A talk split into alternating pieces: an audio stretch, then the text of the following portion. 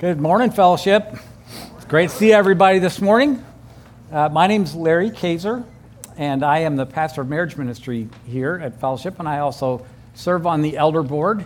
And uh, if you're visiting with us this morning, our uh, regular teaching team is Rob Sweet and Lloyd Shadrack. I'm filling in this morning, so you may want to try this again another Sunday. Um, but I'm very excited and glad to be up here uh, today. And, you know, we get a chance to, John 17, this whole, this whole study for me, um, one of the sweet things about this portion of our study in John is this chapter has felt a little bit like uh, you get this picture into Jesus' humanity just a bit. Because it's like we're watching him or listening to him kneeling in the corner of the room writing in his prayer journal. And if you were to look at anyone's prayer journal, one of the things that you learn about them really quickly is that you would learn what was important to them. And if we were looking at what's important, John 17 is this really amazing glimpse into the humanity of Jesus and what mattered to him as he is getting ready to walk into the most difficult traumatic and I'm sure frightening part of his time here on earth, not too far from the arrest and the crucifixion. So, this is what's on his heart.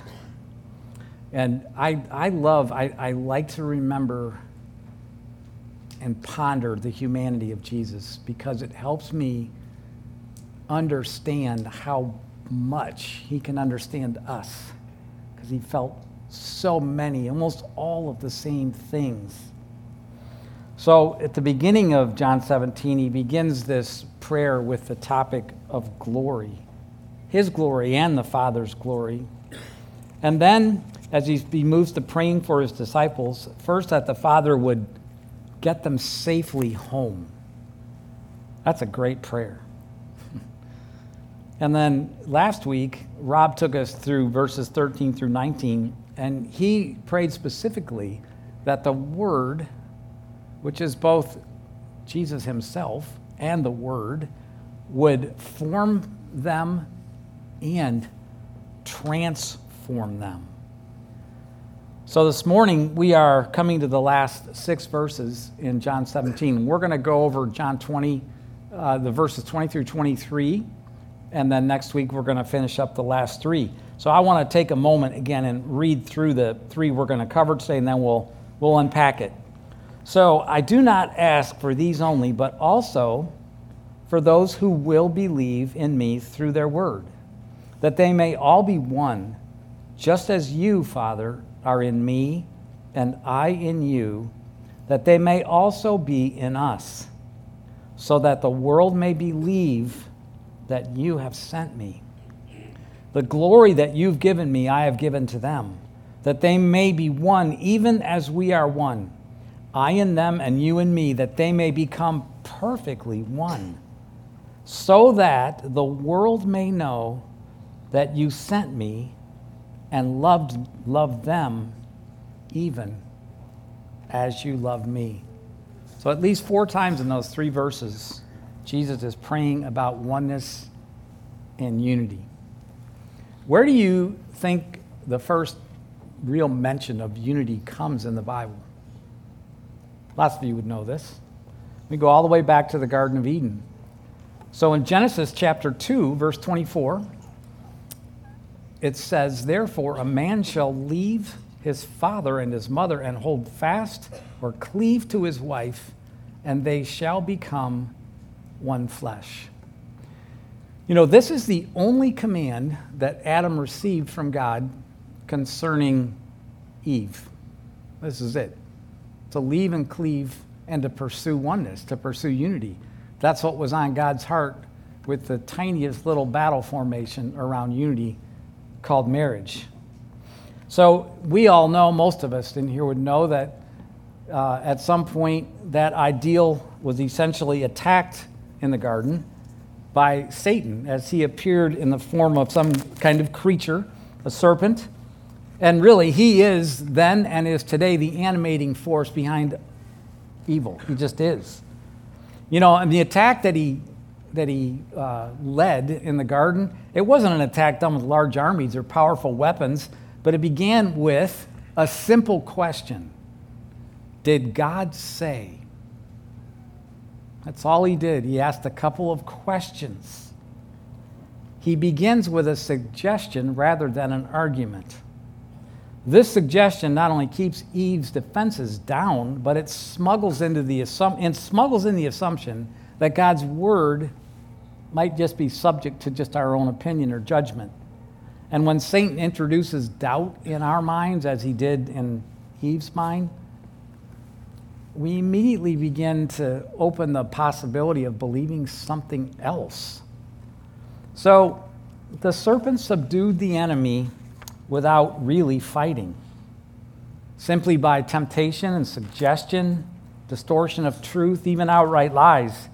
But the impact was colossal, it was catastrophic. It led to division, it led to the destruction of oneness, unity. It was followed by fear and mistrust and guilt and shame and ultimately isolation. And we've paid the consequences of that since the very beginning of time. So, in our passage this morning, we find ourselves on the outskirts of another garden. Jesus is about to step from this upper room, go across the Kidron Valley, and into the Garden of Gethsemane. He's about to put the message of salvation into the hands of his disciples and carry it and, and ask them to carry it to the rest of the world. And he knows precisely how the enemy is going to impede, disrupt, and destroy, seek to destroy the purposes of God.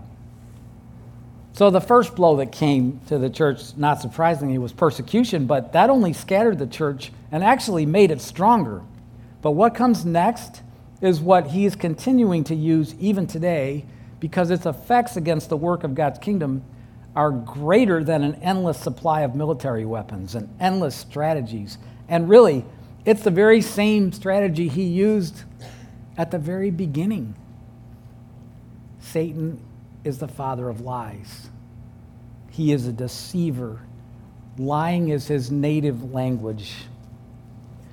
And, you know, lest you think that, you know, the stories of division and strife are just out there, I mean, it's happening in churches everywhere. It's happened in this church, it's happening in this church. And, you know, Jesus, knowing exactly how the enemy is going to come against the church, Jesus is praying and his prayer is meeting the enemy right at the point of his greatest attack, which makes this part of Jesus' prayers so necessary for you and me and so sobering. Unity. Unity. So, the question the text poses really is Are we participating with God in answering Jesus' prayer for unity? Or are we lending the evil one a hand?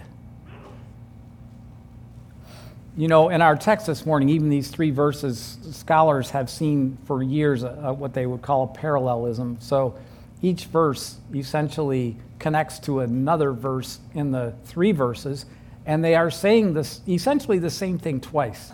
So we're going to try to look at the parallel verses together as we walk through it. And the first ones, you know, really speak of the promise, the hope, the promise in all of this. So in, in verse 20, it says, I do not ask for these only, but also for those who will believe in me through their word. Like we know who that is, right? Those who will believe in me. We're all sitting here.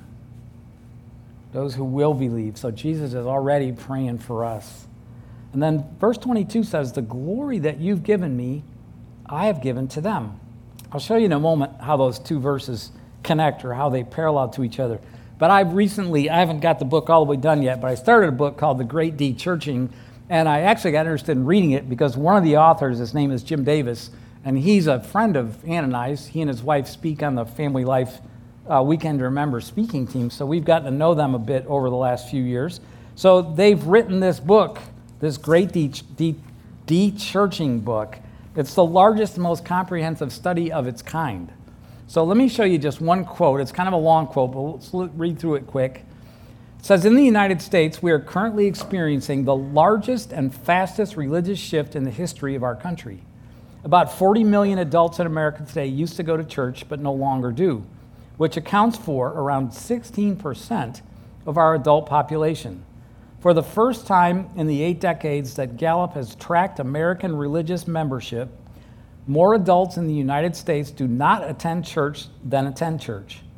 More people have left the church in the last 25 years than all the new people who became Christians from the first Great Awakening, second Great Awakening, and the Billy Graham Crusades combined when we read things like this, it's pretty easy to get discouraged or even scared.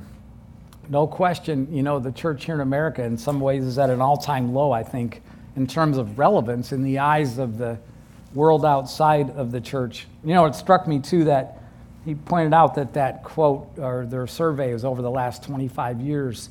You know, it's our church, you know, we've celebrated our 25th anniversary. So in the 25 years that we've been here, this has been the impact, this is what's happened around our whole country. So the church has been under attack, and you know, most of the attacks seem to aim at division, integrity, you know, arguments over doctrinal things, political things that just continue to cause strife and division among us. But here's the good news and I, you know, Jesus in John 17 was pray, praying for us, praying for all those who would come after him. The church is never going away. This is God's, this is God's mandate. This is God's purpose. This is God's plan. So the church isn't going away. And we're sitting here again because Jesus prayed us here on the night he was betrayed. So let's go back to that first parallel between 20 and 22. I do not ask, the, ask for these only but also for those who will believe in me through their word. The glory that you've given me, I've given to them. So, staying in the context of the prayer, um, in verse 4, it says, I glorified you on earth, having accomplished the work that you gave me to do. So, Jesus is essentially saying that I, he glorified the Father by simply doing the work, the assignment that God the Father had given him. And so, as Jesus is nearing the end of his earthly life, he has brought glory to God by finishing what the Father had given him to do. So, in verse 22, it says, The glory that you have given me, I've given to them. So, part of his completion was to give to us, to them, the task of completing the work that Jesus began. And so, in that way, um, the glory that you have given me, I gave to them. So Jesus is completing the mission and really inviting, inviting the disciples, inviting the followers into glory with him to do what God has asked us to do. It's, an, it's an, a pretty amazing thing, I think. So, Jesus, we have work, they had work, and you and I, we all have work to do that Jesus has given us. There's not one believing person in this room who doesn't have work to do for Jesus. So, the glory Jesus gives to the disciples is a continuation of his work. So, let's take a look now at the next little parallel, and I'll call, just call this the plea or the, the ask. And this is verses 21a, 22b, and 23a. So in verse 21 says that they may all be one, just as you, Father, are in me and I in you, that they may also be in us. So the next part says that they may be one, even as we are one, I in them and you in me, that they may become perfectly one. You can hear what's on Jesus' heart, can't you? This is his prayer oneness. Oneness Do you know, when you go back to Adam and Eve in the garden, just, just never forget that the very first expression of God's desire for humanity to understand oneness and unity started between a husband and a wife. It became the first battle unit, if you will, for unity. That's where it all started. So let's take a look here, even before we get to the, or a little, yeah, before this in verse 11 and then verse 21 and verse 23 and just let just listen let these words sit on us a little bit.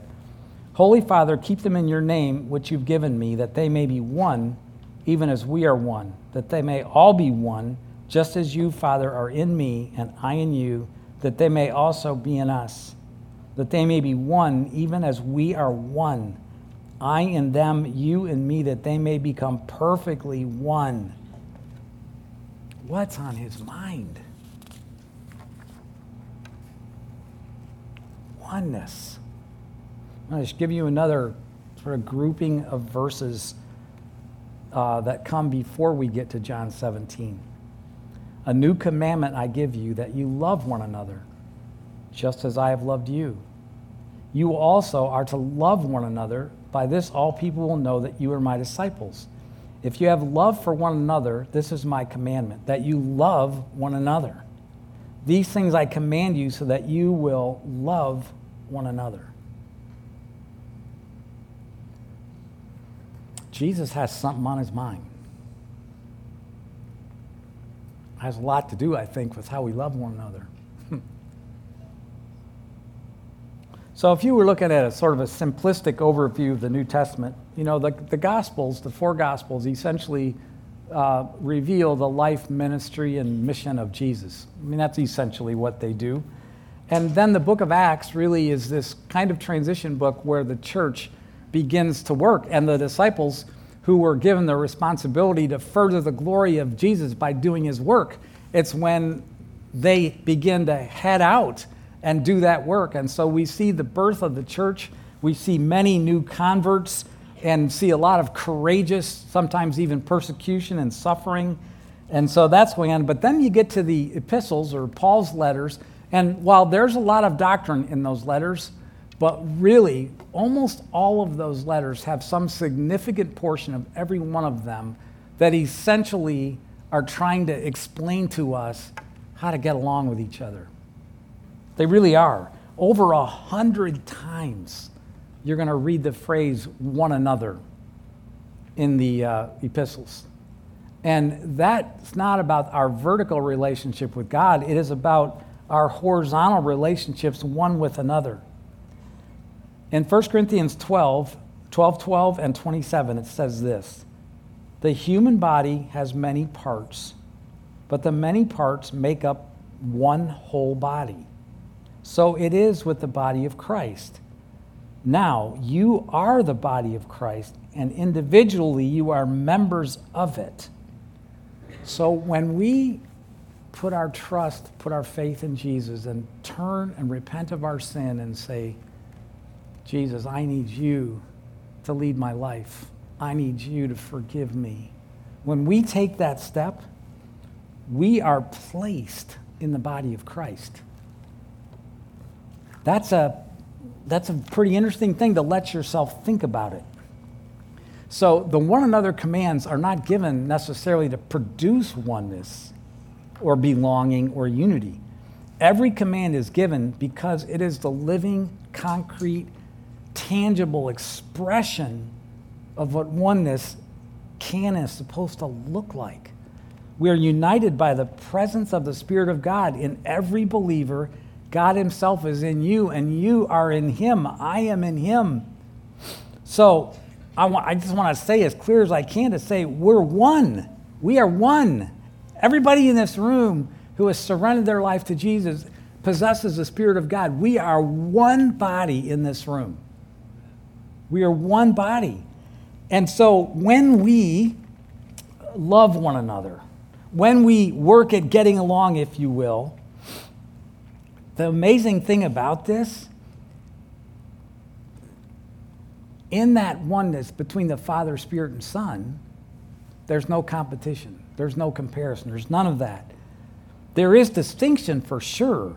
There are different roles, there's different responsibilities, there are different expressions of gifts. That's absolutely true. But it is a community marked by mutual submission, recognized authority, and a singular mission. Mutual submission, recognized authority, and a singular mission. Because you know that when Jesus himself is walking on the earth, this is how Paul, this is a little tiny bit of how Paul described him in Philippians 2. Jesus himself, God in the flesh, did not regard equality with God as a thing to be grasped, but he emptied himself, taking on the form of a bondservant, a slave, someone with no rights. Oneness is born out of humble submission. So, in that picture, Jesus, the Father, and the Spirit, there, there's not one thing that's changed about their unity or their oneness at all. But Jesus has voluntarily put himself in a place that it wasn't a thing to be grasped, but he emptied himself, taking on the form of a servant.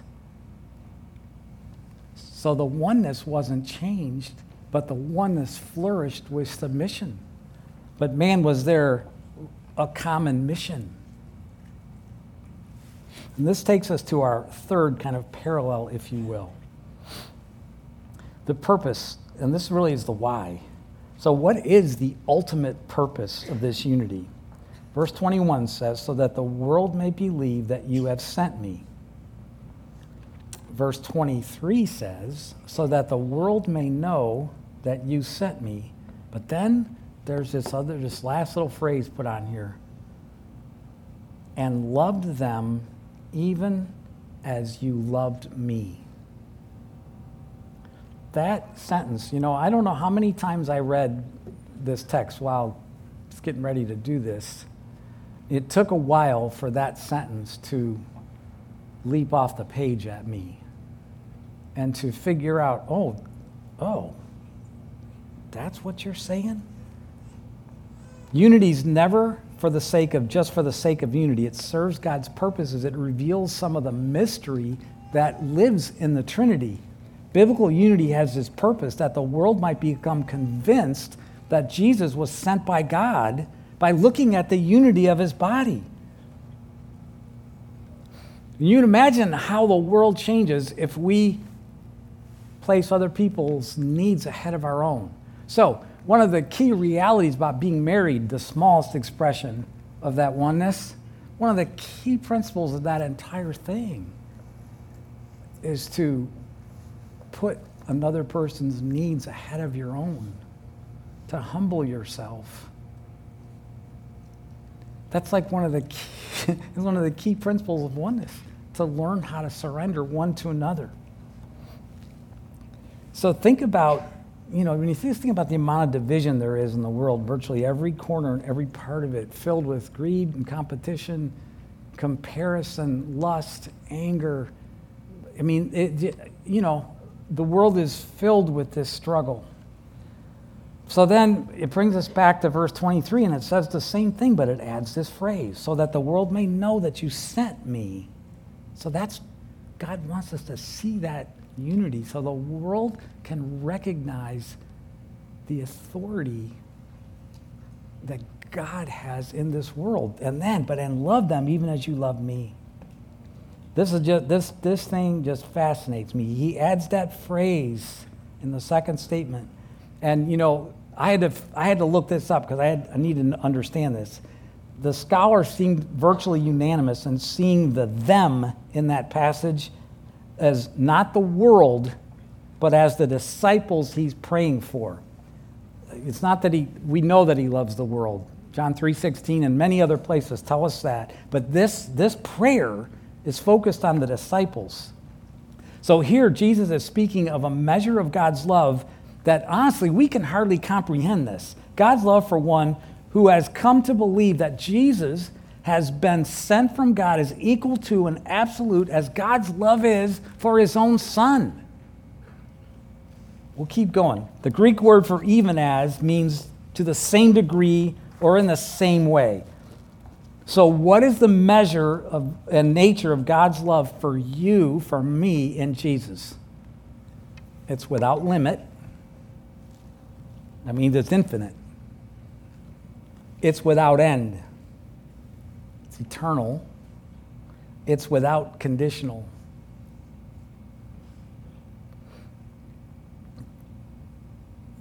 There's no basis for this other than God. It's not based upon what we do or don't do. It's holy. It means it's flawless. It's good. It's infinitely superior to any kind of human love. And the truth is that all of our love for each other, are in the best moments of our love for one another, they are a shadow, they are a little echo of the nature of God and His love for His own. There exists no measure of love in the universe that comes close to the love which God has for His own, His children. This helps me understand why Jesus is so concerned with our unity, with oneness. Stick with me. So when the world looks at God's people and sees division, disunity, they're not seeing the spiritual reality of a people who look like the Trinity the evidence that Jesus is from God is tied to the evidence of our love for each other. And here, here's the key. This is the part I really want you to. This, when, this should change our life when we get this over time. The love we give to one another must ultimately be an expression of the love we have received. If our love for one another flows from anything other than the love which the Father loves the Son, it will not show the world that Jesus is from God. Jesus' prayer is that God would love us, you and me, just as Jesus himself is loved by the Father. I want you to like think God loves us not as we deserve, but as Jesus deserves. Does that, like, download that? So, like, here's the thing it's very easy. If you've been a Christian for a long time, it might be easy to intellectually assent to that truth. God loves us not as we deserve, but as Jesus deserves. But here's what I would say I, I would say to the degree that that truth slowly grips our life, our belief, our heart attitudes, our faith, our confidence, to the degree that that grips us, we will change. It's, it's why, you know, when, when we get hurt really badly and, and then we, we walk around sometimes for a lot of times, uh, seasons of our life where where we have a bitterness in us that we can't get rid of because somebody hurt us really badly. Well, one of the reasons that it's so hard to forgive, even when something's been terribly unjust and terribly difficult, because there's really not anything ever been more unjust than the cross. I mean, Jesus was 100% innocent. 100% innocent. And yet, while he was in his suffering, while the suffering was still going on, he said, Father, forgive them, for they know not what they do. Why did he do that, even in his humanity? Because he realizes how the Father loves him. So you can forgive when, you, when we finally get how much we've been forgiven.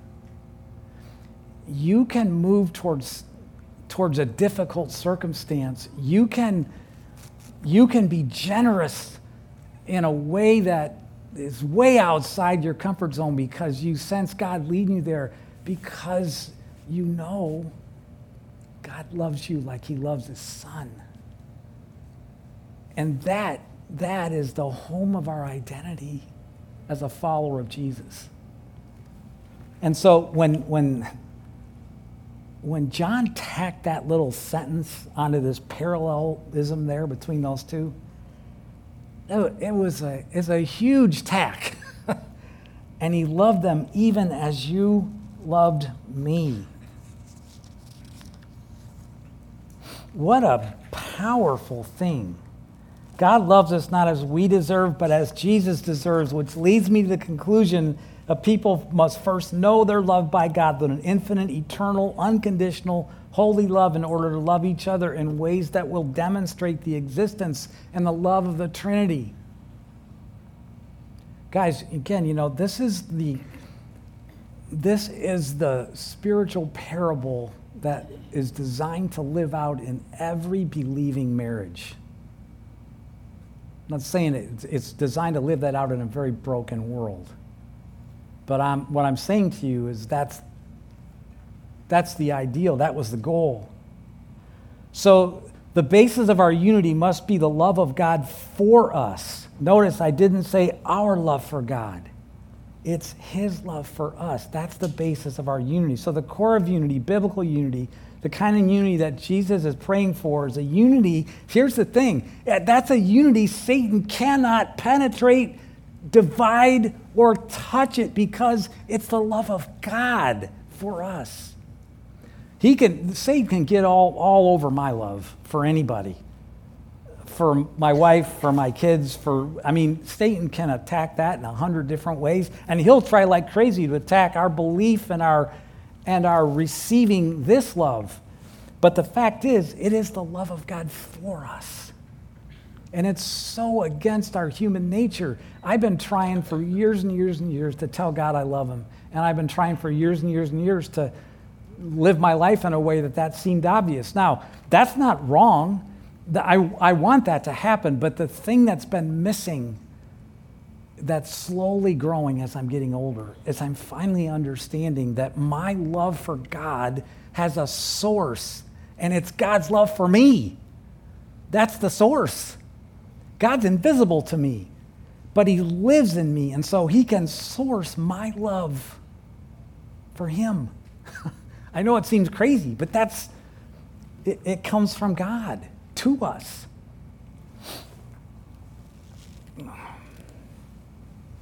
Anyway, Satan can't penetrate God's love.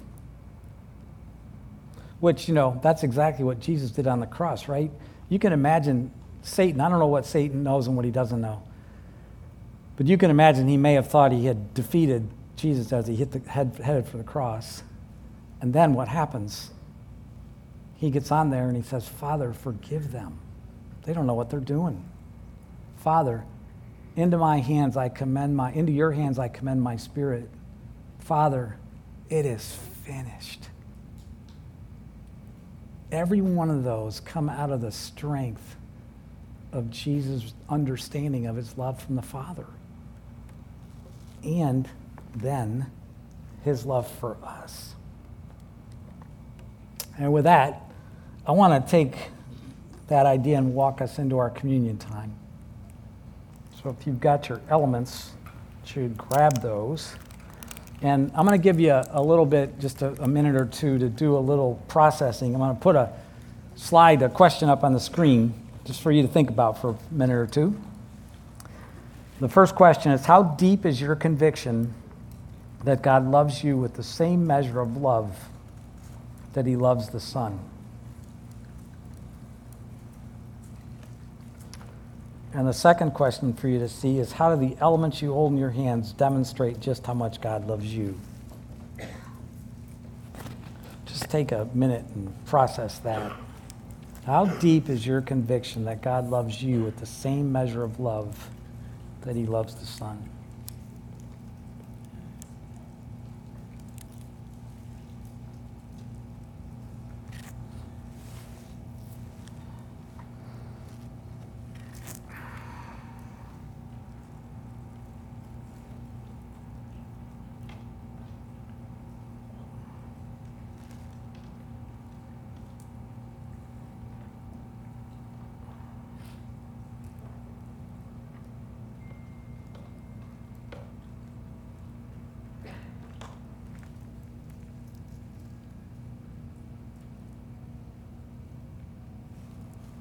I've always thought, even when I hold this communion element, I've really, I've struggled most of my life as a believer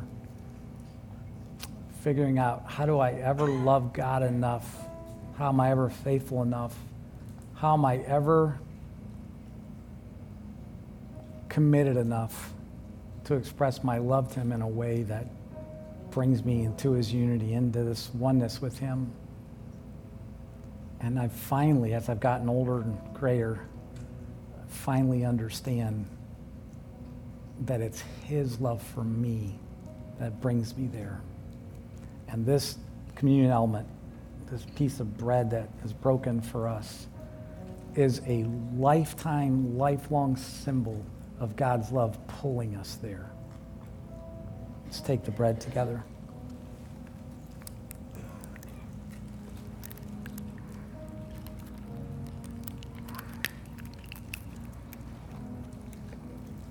And the blood, you know, has the very same impact on us. Uh, just a tangible expression of a life that's been poured out as the visible expression that God loves us the way he loves Jesus. Let's take the cup together.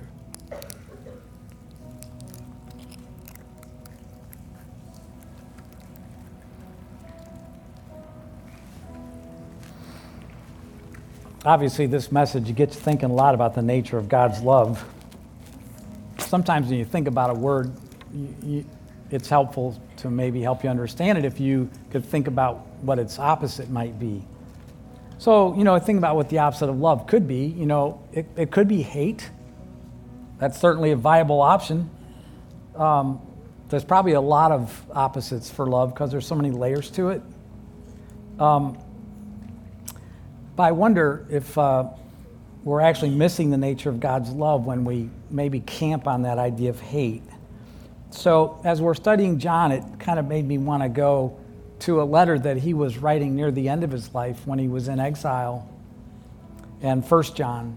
And so I turned over to First John 4 now, and he's an old man. And just pay attention to the echo you hear from these words that he's written in the gospel and now is writing many years later in these epistles. In verse 7, dear friends, 4 7, he has, let us continue to love one another, for love comes from God. Anyone who loves is a child of God and knows God. This is real love, not that we loved God, but that he loved us and sent his son as a sacrifice to take away our sins. No one has ever seen God, but if we love each other, God lives in us, and his love is brought to full expression in us. We know how much God loves us, and we have put our trust in his love. God is love and all who live in love live in God, and God lives in them. And the last one such love has no fear, because perfect love expels all fear. By the way, love has a name there. It's called Jesus. If we're afraid, it's for fear of punishment, and this shows that we have not fully experienced his perfect love. So maybe the opposite of love is fear. In the context of living with each other in unity, fear is often the root of our struggle to love well. Perhaps fear of judgment or being misunderstood or not getting what we want or need, fear of being wrong, fear of shame. The list is pretty endless. So I want to give us a chance here as we finish our worship time and sing a song in response to our study of the text called Standing in His Love. So why don't you stand together?